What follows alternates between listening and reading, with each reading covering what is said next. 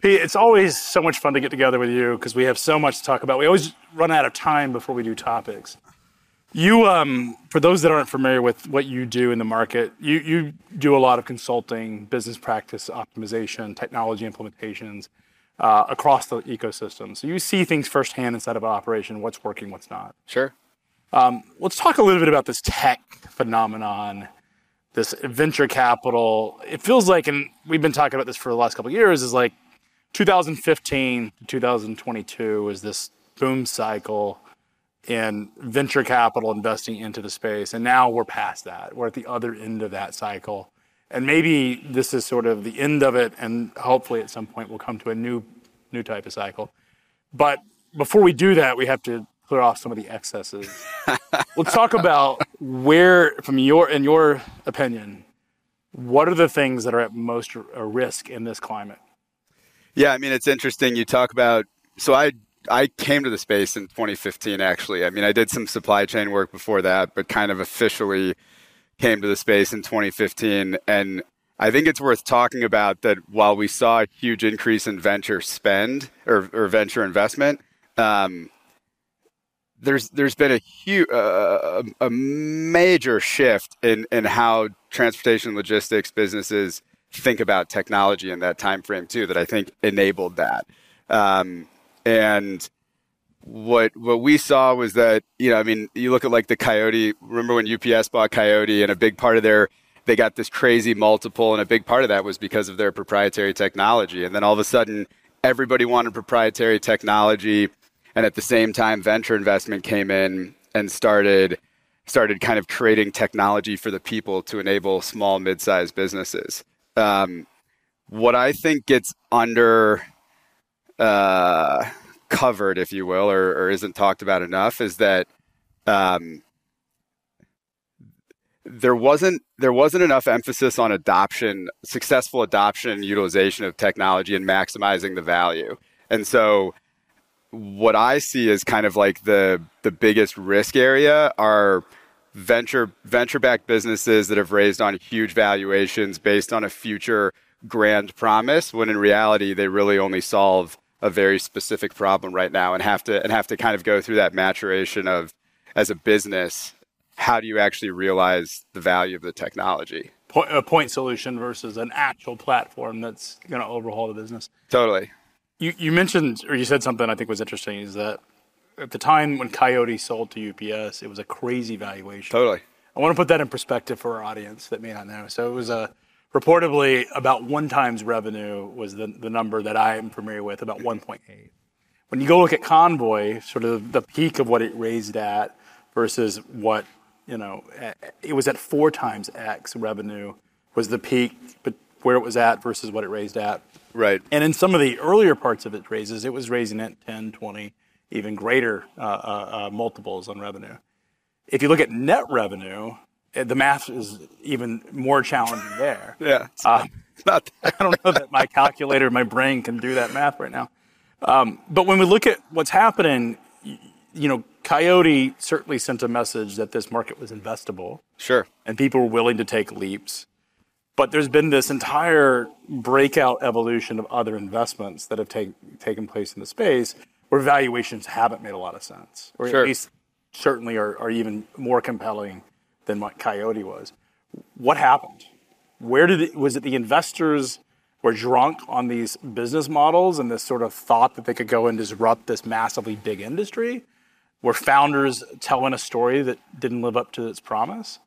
Did everybody sort of serve everyone's mutual interest? Like, how did we get to a point where we now had companies that faced overfunding? Yeah, I mean, I think there's a question of of um, you know, were there valuations that people were trying to justify, or or were they actually like was it a top down or bottoms up justif- or uh, valuation? And then, um, you know, I mean, I've I've always kind of struggled with Convoy was an incredible business. They built best in class technology, you know, and at the same time, I look at a company like Echo Global Logistics that has been known as kind of a tech forward brokerage, a tech enabled 3PL, which is effectively what Convoy um, uh, marketed themselves as. And, you know, I, I think the Jordan Company's investment in Echo, taking Echo private a few years ago, was probably one of the best transactions to ever happen in the history of the space. And, and it's because Jordan understood the business and made an investment based on the underlying economics of the business and not a software a software company valuation for a business that was really more of a tech enabled services business. And that was what a two billion dollar revenue business, a little bit over a billion dollar exit. Yeah. Or a little, billion dollar Back-? Yeah, purchase. Yeah, market. I mean, it was When they- half of what the Coyote investment was, and like we're talking about, uh, Convoy's math doesn't even, you know, it's it's a completely different sort of uh, of realm of possibility. You know, I have argued that Convoy failed because it had gotten overfunded. Is that Sure. it, it fundamentally built a, a good enterprise, one that wasn't profitable, but the challenge was it because it was priced per perfection. There were few options available for it as it sort of the market switched on it. Do you buy that philosophy, or do you think it's more fundamental? Um, you know, over, overfunding is an issue because then what ends up happening is to justify the overfunding, you set growth projections, and then you have to, and then you justify spending money to hit the growth projections. I mean, you know, I've seen reports that Convoy was burning 10 million plus a month for the last year. Like, I mean, imagine if they just cut that number in half, which, based on my understanding of kind of their burn and what they were paying people, wouldn't have been. I mean, it's not like they had to cut the um, the headcount in half to to get to that savings. So I, cut the really high cost engineers and, and other. a hand, yeah, some of them for sure. I mean, I think uh, you know, and then, but but the reality is, is like you're justifying, you're justifying spend as a means to an end, and and and the unfortunate reality is that how businesses are fundamentally valued has changed over the last 18 months. Like it's in in a high, and this is where I don't, I'm not enough, um, or I, I don't know, kind of the the finance side well enough, but my directional understanding is that in a low interest rate environment the value of future cash flow is significantly higher than current. to right? discounted cash flow multiple. right? Exactly, Like when you right? when you your cost of capital goes up four or five, whatever multiple you apply to it, you're definitely going to impact the cash flows of the business Correct. or the, so the forecast, the DCF model. exactly. And so you know, yes, they're absolutely at, uh, a byproduct of of overfunding, and I also think that um, uh, you have to at least acknowledge the fact that the game and the metrics that they were used to be measured on changed in the middle of their of their journey. And, really, in the last year, Totally. two years, in, yeah, in the last 18 months. I mean, and that's some businesses can adopt to that, but when you've built an entire an entire enterprise around it, that that's really challenging. I mean, you've you've you've probably experienced some of that with FreightWaves. you know, we um, we got into a pretty significant cash crunch in, in during COVID. Sure. started COVID. Uh, timing was not on our side, and our business fundamentals slowed. I mean, we were at one point triple digit growth year over year uh, heading into 2020, and it dropped from like I don't remember the number, 150 percent year over year to like 80 percent. Sure. But it was enough to like slow down the story, and we had timed our capital raise for January of 2020. We're in a process starting in January 2020. We were expecting term sheets in March of 2020, and we only had cash to May. Sure. You can imagine when all of a sudden the like, and half my revenue was events like this, physical events, Sure. where we were doing 11 million dollars. 5.5 of that was in physical events, and like the world's changed. Yeah. And for us, it was a timing deal uh, mechanism. But one of the advantages of that was we got really disciplined on cash. Sure. And we did not add significant amounts of people during the COVID increase. My business, you know, FreightWaves business went from, if you take the full of business from $11 million in 2019, it's up 4x in, in that from 2019 to is today in terms of a 400% increase. But our staff levels from January, we had 152 employees. And I think the latest number is like 161. Like I've added 8% of the employees on a 400% revenue growth. Yeah. And it, it is different. We have had to do the discipline thing because we were naturally like um, uh, financially constrained. Right. Like I had to make the choice of what I call blitz scaling, which is this concept of throwing money for the sake of growth, I had to make the choice that I couldn't run the business that way. And I largely fired myself from every functional job because it's a lot more fun being the CEO of a business that gets to throw, like, burn money and grow Sure. at all costs and hire all these people and do these great things than it is a business that actually has to perform. And so I largely fired myself from those roles. The, the fact that we were constrained for the last three years meant that we didn't get drunk on the COVID excesses. Sure.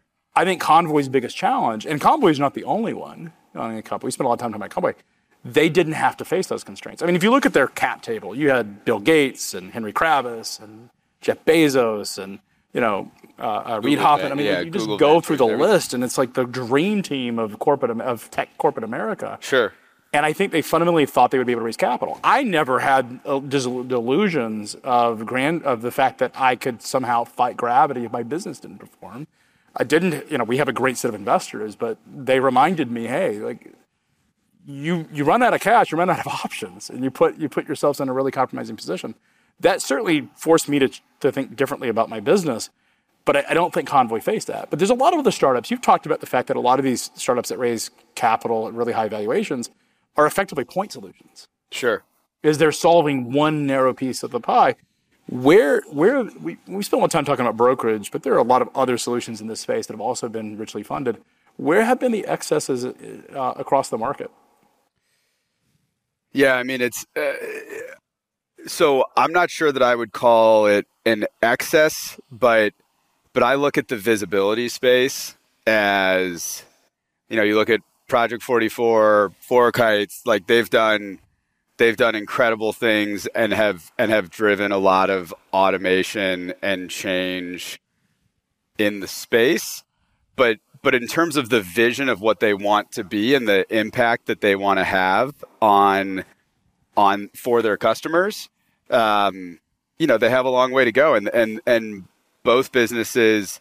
I mean, Jett came out um, when when when Project Forty Four um, did some some riffs a few months ago. I mean, Jett did an open letter and talked about how their focus is on maximizing value for their customers. I mean, the reality is they mm, and this kind of goes back to businesses under my opening comments about the the customers under investing in maximizing the value of the technology that they're investing in like the I mean, the, the, this is the challenge. Is like you, you would think that in today's world, between data available from Sonar, Project 44, Greenscreens, uh, like, you know, I mean, historical data, like if, if you take five or six of these data sources, theoretically, someone should be able to predict with 95 plus percent accuracy who's the best carrier, who's the best driver, who's the best capacity provider, what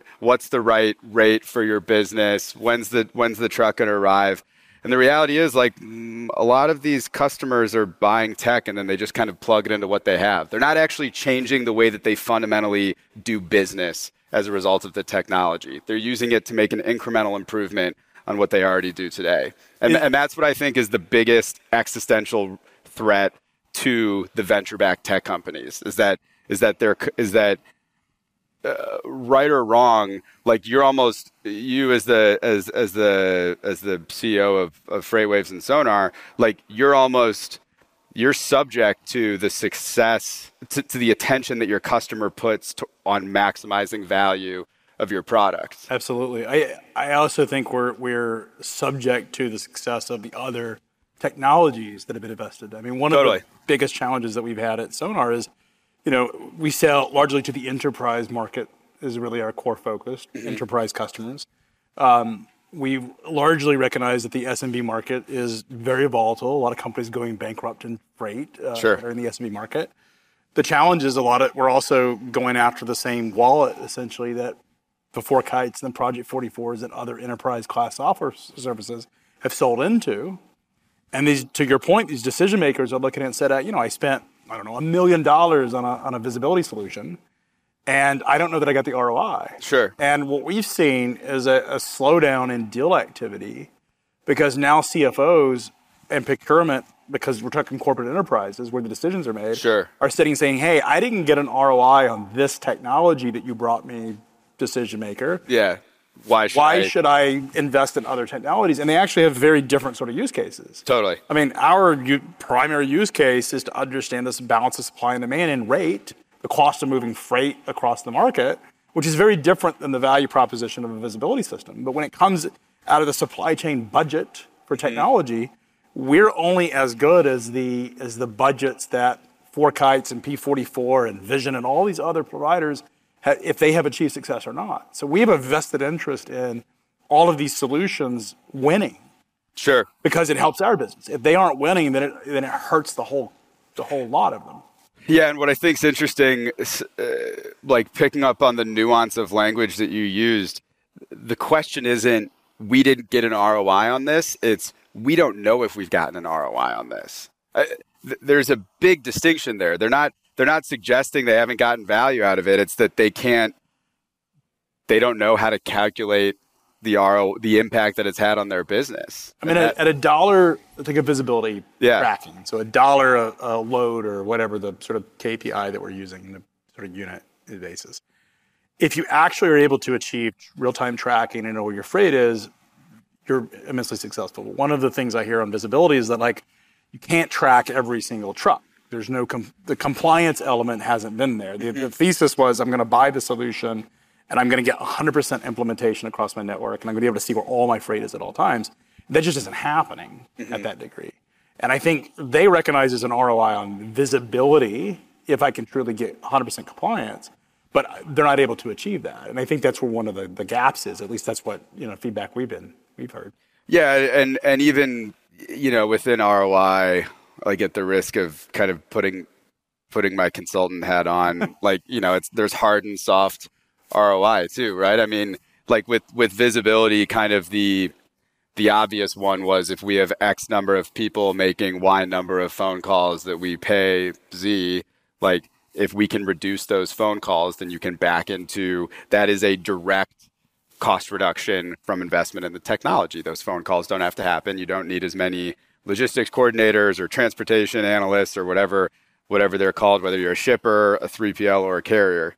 Um, uh, you know, but but a lot of the value of these te- of these plat of these technologies when when they go out and sell, like uh, to me, it seems like the direct the direct cost savings are kind of the foot in the door but like the real sales pitch is all of this other all of the soft stuff that you can do. Hey you'll be able you'll be able to to better negotiate with with your carriers because you have all this information that you can use to hold them accountable. Like you'll be able to improve your operations. It'll be a better customer experience. Like okay cool. That all makes sense. Like i can sell that to the board the cfo whatever. But then you know a year later post implementation we're in you know everyone has a almost everyone has a constrained budget right now and and and the reality is like i don't think that the cfos are wrong for going back to the business sponsor saying hey you you you sold me and the organization on this technology based on all of these benefits and we've only really been able to see a little bit of this one Who, who is who's dropping the ball? Is it the companies themselves? Is it is it providers like us and P44 and FourKites? Is it the businesses that bought something on this sort of unrealistic expectations? Is it is it priorities shifted? Is it all of the above? Yeah, I I think that there's mutual accountability with the. I, I, mean, really, I, I think it's the cust, cu- you know cu- customers, the buyers of the technology play a role and have some accountability, as do the technology companies. So what did we do wrong? And I, I'm I'm pi- picking on myself. right yeah, yeah, sure. and I've got customers in the room. So tell Yeah, me I where love we, it. Where we got it wrong in terms of we didn't deliver the value proposition that we promised. Where, as we as an industry, and frankly, where did we get it wrong? I think that the miss was oversimplifying oversimplifying the value and the effort needed to achieve that value. I mean, this is something you know we do, we do as, as you mentioned, like we do tech consulting. We have partnerships with some with some technology companies, and and one of the things that we've you know it's obvious to everyone. You don't want to be after having signed a deal, go to a customer and say, by the way, we need another 50K to put an implementation team on your product to get the most value out of it.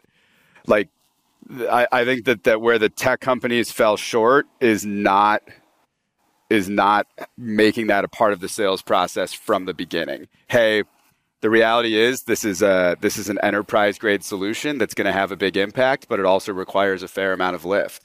And and and from the pitches, the pitch decks that I've seen, more often than not, you know, this. I mean, especially if it's a competitive deal, you want to come off as the easiest provider for implementation. That's. I know you're not talking about Freightway Sonar. Yeah. I don't have a professional services line item. right. We don't actually charge implementation. Um, but I think, but I think that's is, I think that's. I mean, look, I, I think it's it is interesting because there is a difference between selling a like there's good and bads of every business model, right? Sure. There are flaws in hey, here's a data product, go implement it. You know, this this has this great API and you can ingest it into a system. And companies, from my observations on our business, companies that actually do the work and put the API into some decisioning system mm-hmm. and actually have someone dedicated to overseeing it are immensely successful. Totally. And we get high renewals and, and, and upsells. The companies that buy the solution and don't do the work on their end, to your point, and it may be one or two or three resources, is it? Totally. Human resources they apply to it is where we tend to see churn. Is there, you know, you go from the, the, the buyer of the product really wants it. They turn over, and we know how much turnover in corporate America has existed the last 36 months. If it is not embedded into the company further than a single decision maker, yeah, this is our experience. It's unlikely that we're going to see a renewal out of that client. It's blowing it. I mean, you're blowing in the wind. And, and I think we have had to invest significantly in our customer success function to to basically manage that process to, and we look at everything from you know DAU and MAU metrics to to NPS uh, uh, sure. scores, all the stuff that SaaS companies spend a lot of time. Because effectively, if we sell a solution as a SaaS business and they churn within the first 24 months, I probably have lost money on that client, at least sure. in the 12 months for sure. For sure. And so the worst thing for me is to sign something and the client churn out and I don't get the chance to. I would rather not have them as a client. You'd almost rather not have it because it impacts your churn, your your absolutely. LTV it, it kills your business. And, totally. And, and because it, the, cost, the cost of, of training the client to use the product, because we don't charge professional services, means that I have to recoup the business from multiple years of a relationship. Totally. Which I'm incented to do that. But I think what we what I have, I think what you're saying is there are products in this space, visibility is an example of that, where the cost goes beyond the first check and beyond the first subscription. It's not just a subscription. It is the professional services line item that comes alongside that is where a lot of the issues are. It could, yeah, or or or the lack thereof of that line item. I mean, you know, and, and this your point around if there's if there's a champion at the customer for your product. It can't be just one person. Well, yeah, because you're you're screwed if that person leaves. If if there are multiple champions who are committed to seeing it as successful, then then the product will be successful and the customer gets value out of it. I mean that that when I said earlier that that that the tech companies are partially to blame, but the customers have some accountability in the challenges too. The reality is every customer that's ever bought Freightwave Sonar has also probably bought some other technology Without somewhere.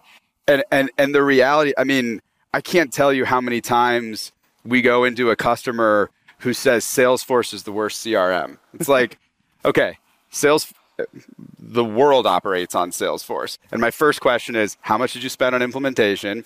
Second question is, how much did you spend training your people? And almost, I mean, without fail, it's like nothing. Or, oh, we, we emailed out some PDFs and we didn't really configure the system. We thought we'd just implement it and then tweak it. It's like, okay, you don't hate Salesforce, you just hate their default sales process because it doesn't match yours. I mean, Salesforce, we're a Salesforce shop at FreightWaves.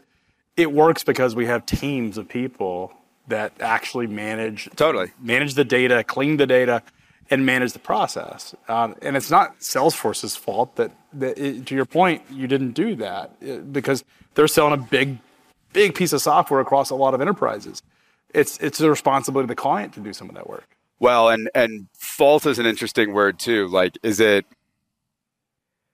uh, this goes back to, to something that I was that I got at earlier, which is it doesn't really matter whose fault it is. If it doesn't get done, you're going to turn the customer 18 months in. It's going to hurt your business, Yep. and you're you're you're worse off as a result. It hurts the ROI for the customer. That that's I think that that's I think that that's a a big challenge that we see with with many if with with many many software companies in the space. So I want to I want to shift a little bit Yeah. uh, in the conversation. Um, you're always a provocative sort of thought leader here. Um, I have this theory about. So you mentioned Salesforce. People love to hate it. Sure. every industry I've been in, anytime there's a dominant player, doesn't matter. It was in the fuel card business. People love to hate Comdata. Sure. Uh, in the uh, mobile communications business, they used to hate uh, Qualcomm. Like, Yeah. Anytime you have it in load boards, they love to hate DAT. sure. And it, it strikes me that um, as markets naturally construct themselves, I almost wonder does do, do we end up in a situation? I see this at flying where everybody hates the number one listing provider. I have this theory about businesses when you have these sort of duopolies or these really tightly controlled markets, and there is a market leader, everybody loves to hate it. Sure. Is that is that your experience as well? Yeah, of course. So who is who are the companies in our space that drive this industry the most nuts? Where are the companies that have created the most strain or pressure on this industry that people just they want to take down? They dream of taking it down. Well, and I, uh, I think it's you know you've you've done the um, you and I've talked about. It's a lot more fun to be the pirates. I think that there's an element. You know, it's a lot more fun to be the pirates than the navy. So you, know, you wave the Jolly Roger flag. Um, like I, I think that there's an element of it. Like it doesn't. eh, you know, you mentioned DAT, and and there's some. I think you know folks in the room are aware of of some of the things that they've done to make themselves to self-select into being that. They have certainly volunteered. Yeah, they've and this is a four that. or five year shift. totally. When when it was the old management team before Claude came into the business, Claude's gone. Yeah, When it was Don Thornton and Fergus and Buck, it was a pretty passive totally. Like it may have been the big sort of platform in the space, but it was a very passive sort of benign Yeah, leader in our market. That culture has shifted in the last five years. totally.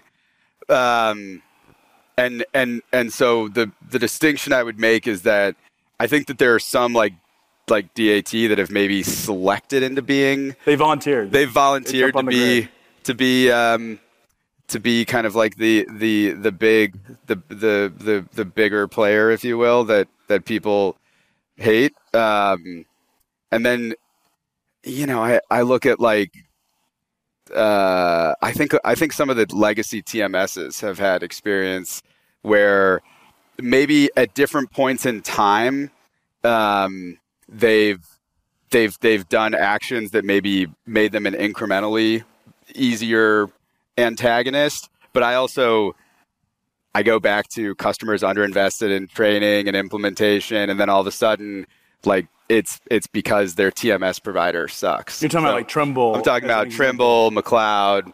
Uh, I'd put Trimble, McLeod, and MercuryGate kind of all in that bucket. And like uh, you know, I, I mean, we're we we do work with all of them, but I, but I would say that they've done some things that have made them an easier target, and the industry hasn't really been kind or given them the energy that they deserve to be successful. And that goes back to this this this comment I've brought up a few times, which is like it doesn't really matter whose fault it is. Perception is reality. And the reality is, if people aren't happy with, if you're, if technology is not doing what it's supposed to be, it doesn't matter why. The headline is the technology sucks. So, Pete, in sort of thoughts on what companies can do or startups that sort of when you had this dominant leader that exists for a reason, for whatever the market sort of natural evolution. Yeah. How does a company go and address? Do they pick off the areas where the com- the company's created the most tension? Uh, How do we just take TMSs for an example? Where do you think the opportunities are for an upstart? Yeah, it's, you know, it's funny because before you said TMS, I was going to say you want to go to kind of like the lowest friction um, and kind of like least amount of day to day operational pressure. What, which, TMS does is like so TMS exact- is the hardest. Well, I. I, I, yeah, I mean, TMSs are a really difficult place to be in, and I think that that's um, it's because they're so embedded. I mean, they're the backbone of these businesses, and um, it, but at the same time, like if you look at if you know for a three PL or a or a carrier, like their TMS is almost is effectively their ERP. And I can tell you that if you went into like a mid market shipper and told them that you were going to rip out their ERP, put in a new one, and not and and spend twenty thousand dollars on implementation, the whole business would look at you like you were out of your freaking mind. Yeah, I mean that's the same thing we saw in fuel cards when I was in that business. Is like to replace Comdata, which we've talked about how much people love to hate them. It was it was hard because you were having to replace a, a business that they didn't pay for because the, the, interchange paid for it in the back end. Totally. And they had to get all the drivers with new fuel cards, and so that whole process of sort of overhauling that business was nearly impossible. And that was where the the opportunity to disrupt Comdata was was if the, the people that didn't like them were the large fleets. Totally. Uh, the small fleets were like, hey, I'm just glad to get credit. And it's interesting when you think about that. So let's talk about what is the easiest part of the market to disrupt. Because you've talked well, about what TMS is, let's, let's say, is the hardest part of the market to disrupt or among yeah. the hardest groups. What is the easiest and lowest hanging fruit for opportunity? I mean, I think I think some of the easiest are, is is anywhere where there's a manual either manual process or an offline, like someone's using an Excel spreadsheet. So I think of like a, I mean, like I, you know, Green, Greenscreens has had a ton of success as a, as as kind of a um, a pricing engine because the reality is, uh, it, more often than not, they're not replacing anything. They're going in and providing a solution where there wasn't one previously, and I think that that model applies across the space. Same thing, you know with with visibility, depending on when someone adopted it, it was replacing phone calls and emails. Um, like you know, and, and, I'm sure the visibility providers have seen it harder to sell into an account that's already using MacroPoint versus one that doesn't have anything. But what what I think the the reality is, I it's not lost on me that when a when an early stage venture venture backed business is in growth mode, they want to make it as easy as possible for customers to say yes. And they need the recurring revenue to continue fundraising. And so the reality is, like, they're incentivized to invest in customer success, take on the implementation costs in house. The one piece of advice I would give to, and, and, I guess this applies both to the customers, but, but it's specifically targeted at the, at the software companies, is you need to be really thoughtful about at what point in the scale of your business do you start introducing the need for implementation support beyond you know your in-house customer success team? And and just make sure that you have a path to get there. What ends up happening is people you know we'll, we'll see these we'll see SaaS companies that fundraise to series C and then realize oh shit we have to go back to every customer that's currently in the pipeline and resell them that they need professional services or implementation support. Um, as opposed to oh we knew that this was coming and starting with series a all new deals were coming into the pipeline we're going to start having that conversation earlier on. Because because like uh, from my perspective and, and my experience it's not about the actual cost it's about feeling like you've been sold something when you're already far along in a deal and then you know and then having finding out that it's going to be more expensive than you planned for like it's just about having the conversation. Pete, I told you when we came out we would run out of time before we ran out of topics. Yeah. Unfortunately, we just scratched the surface. Uh, we'll have you back in the spring. We are back in Atlanta at the GICC. That's sweet. So we'll have back. We'll have a much larger. Try to add a little bit more time. We have a ton to talk about. Yeah. Really enjoy this, everyone. Peter. Thanks, Craig.